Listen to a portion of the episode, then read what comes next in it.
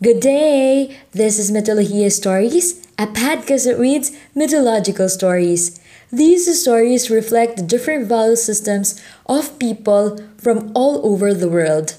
But these stories, at the core, are really just fun to read. So relax everyone, smile widely, and let's start our storytelling session. Alright, so the tale is Gawi Gawin of Adasin. Once again, this is a Tinguan tribe, and the tribe lives in Abra, Philippines. In this story, you will still hear the names of Apuni Bulinayan and the names of Apuni Tulaw as well as Gawi Gawin. This time, the three characters that we have already met have different roles. So let us continue. Apuni Bulinayan was sick with a headache, and she lay on a mat alone in her house. Suddenly she remembered some fruit that she had heard of but had never seen, and she said to herself, Oh, I wish I had some of the oranges of Gawi-Gawin of Adasin. Now Apuni did not realize that she had spoken aloud. But Apuni Tulaw, her husband, lying in the spirit house outside, heard her talking and asked what it was she said. Fearing to tell him the truth lest he should risk his life in trying to get the oranges for her, she said, I wish I had some biu. Biu is another kind of fruit. Apunitulao at once got up and, taking a sack, went out to find some of the fruit for his wife. When he returned with the sack full, she said, Put it on the bamboo hanger above the fire, and when my head is better, I will eat it. So Apunitulao put the fruit on the hanger and returned to the spirit house. But when Apuni Balinayan tried to eat it, the fruit made her sick and she threw it away. What is the matter? called Apuni Tulaw as he heard her drop the fruit. I merely dropped one, she replied, and returned to her mat. After a while, Apuni Balanayan again said, Oh, I wish I had some of the oranges of Gawi-Gawin of Adasin. And Apuni Tulaw heard her from the spirit house inquired, What is that you say? I wish I had some fish eggs, answered his wife, for she did not want him to know the truth. Then Apuni Tulaw took his net and went to the river, determined to please his wife if possible. When he had caught a nice fish, he opened it with his knife and took out the eggs. Then he spat on the place he had cut, and it was healed, and the fish swam away. Pleased that he was able to gratify his wife's wishes, he hastened home with the eggs, and while his wife was roasting them over the fire, he returned to the spirit house. She tried to eat, but the eggs did not taste good to her, and she threw them down under the house to the dogs. What is the matter? called Apuni Tulaw. Why are the dogs barking? I dropped some of the eggs, replied his wife, and she went back to her mat. By and by she again said, I wish I had some of the oranges of Gawi-Gawin of Adasin.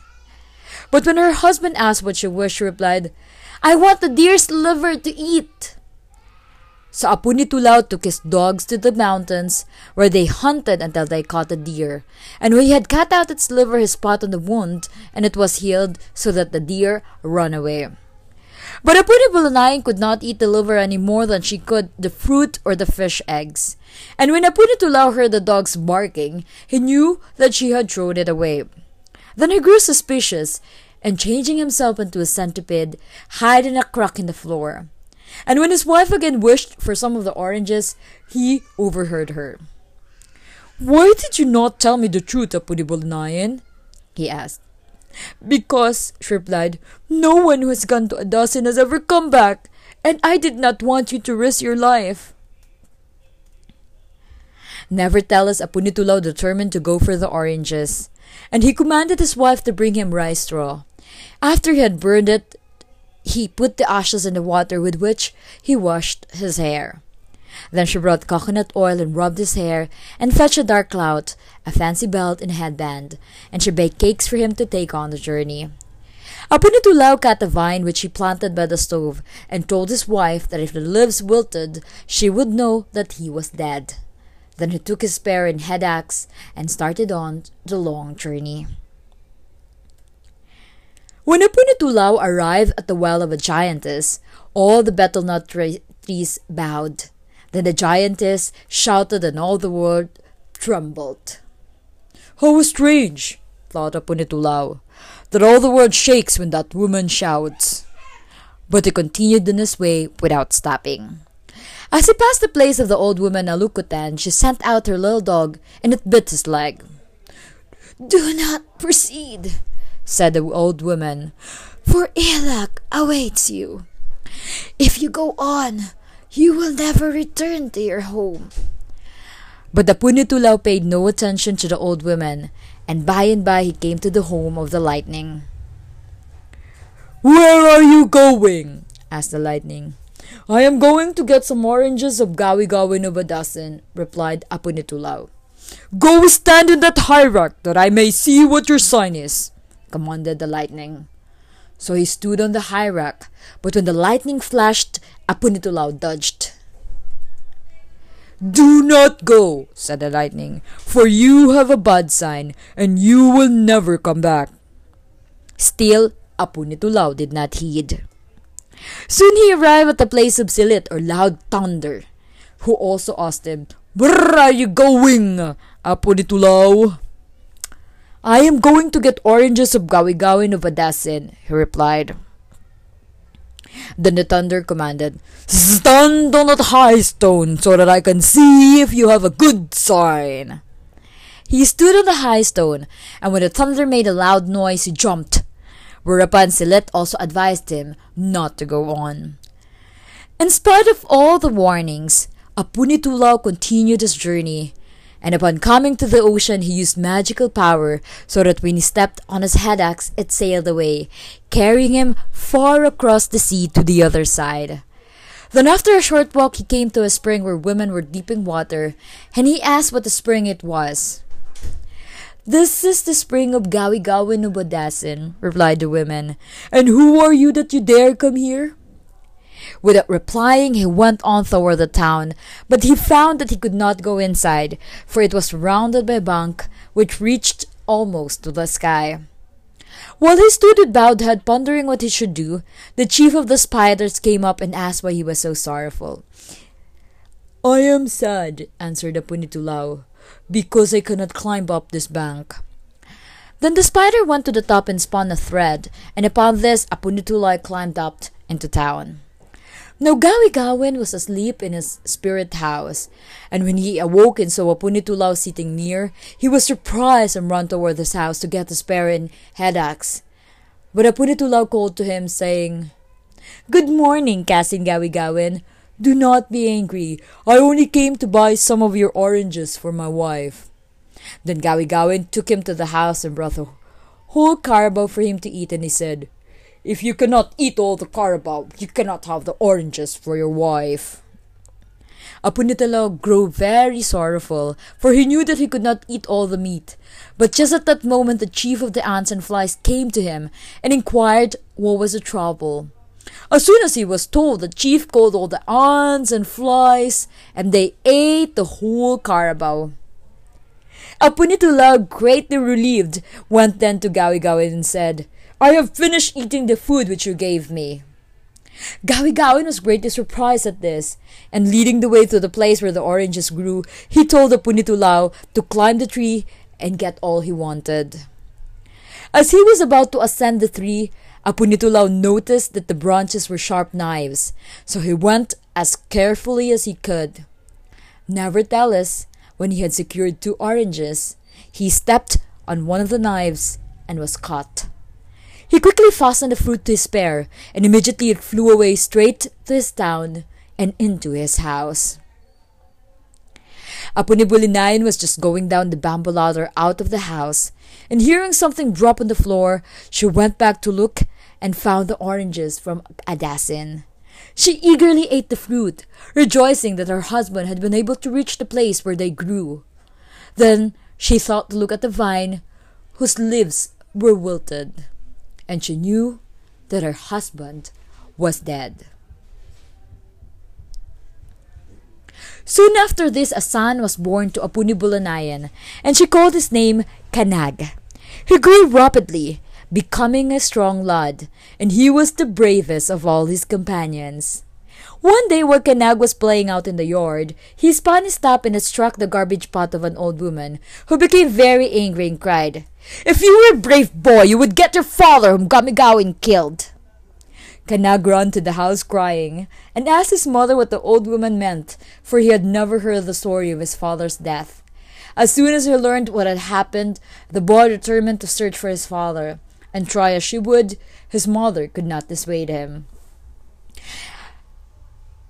As he was departing through the gate of the town with despair and head axe, Kanag struck a shield and it sounded like a thousand warriors. How brave that boy is, said the surprised people. He is braver even than his father. When he reached the spring of the giantess, he again struck his shield and shouted so that the whole world trembled. Then the giantess said, I believe that someone is going to fight, and he will have success. As soon as Kanag reached the place where the old woman Alukatan lived, she sent her dog after him, but with one blow of his head axe he cut off the dog's head. Then Alukatan asked where he was going, and when he had told her, she said, Your father is dead. But I believe that you will find him, for you have a good sign. He hurried on and arrived at the place where lightning was, and it asked, Where are you going, little boy? I am going to Adasin to get my father, answered Kanag. Go stand on that high rock, that I may see what your sign is, said the lightning. So he stood on the high rock, and when a bright flash came, he did not move, and the lightning bade him hasten on, as he had a good sign. The thunder, which saw him passing, also called to us where he was going, and it commanded him to stand on the high rock. And when the thunder made a loud noise, Kanag did not move, and it made, bade him go on, as his sign was good. The women of Adasin were at the spring of Gawi Gawin deeping water, when suddenly they were startled by a great noise. They rose up, expecting to see a thousand warriors coming near, but though they looked all around, they could see nothing but a young boy striking a shield. Good morning, women who are deeping water, said Kanag. Tell Gawi Gawin that he must prepare, for I am coming to fight him. So all the women ran up to the town and told Gawi Gawin that a strange boy was at the spring and he had come to fight. Go and tell him, said Gawi Gawin, that if it is true that he is brave, he will come into the town, if he can. When Kanag reached the high bank outside the town, he jumped like a fluttering bird up the bank into the town and went straight to the spirit house of Gawi Gawin.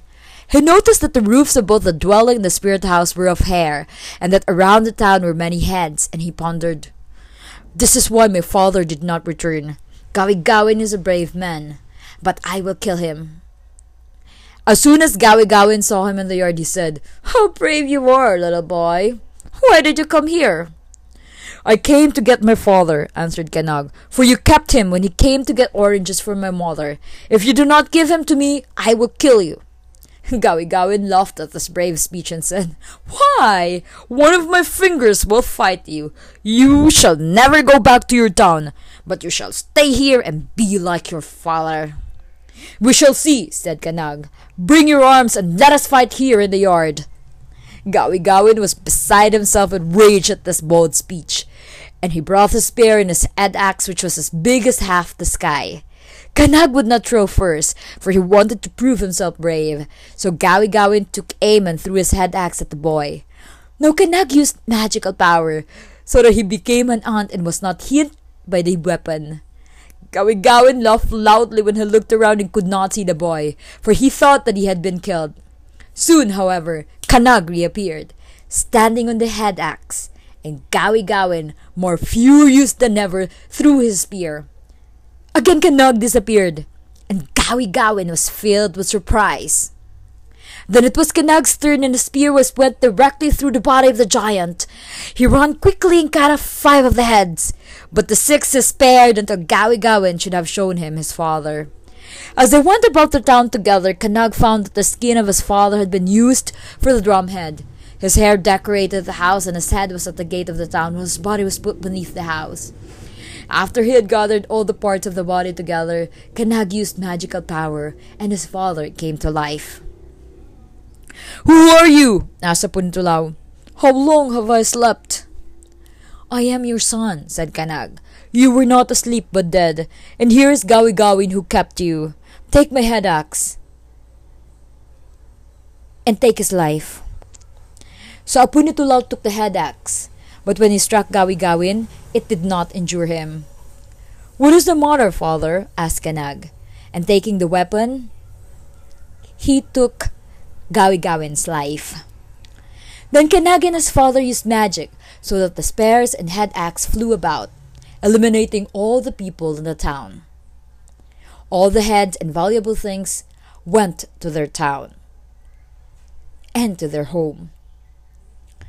When Apunibulanayan saw all this come into her house, she ran to look at the vine by the stove, and it was green and looked like a jungle.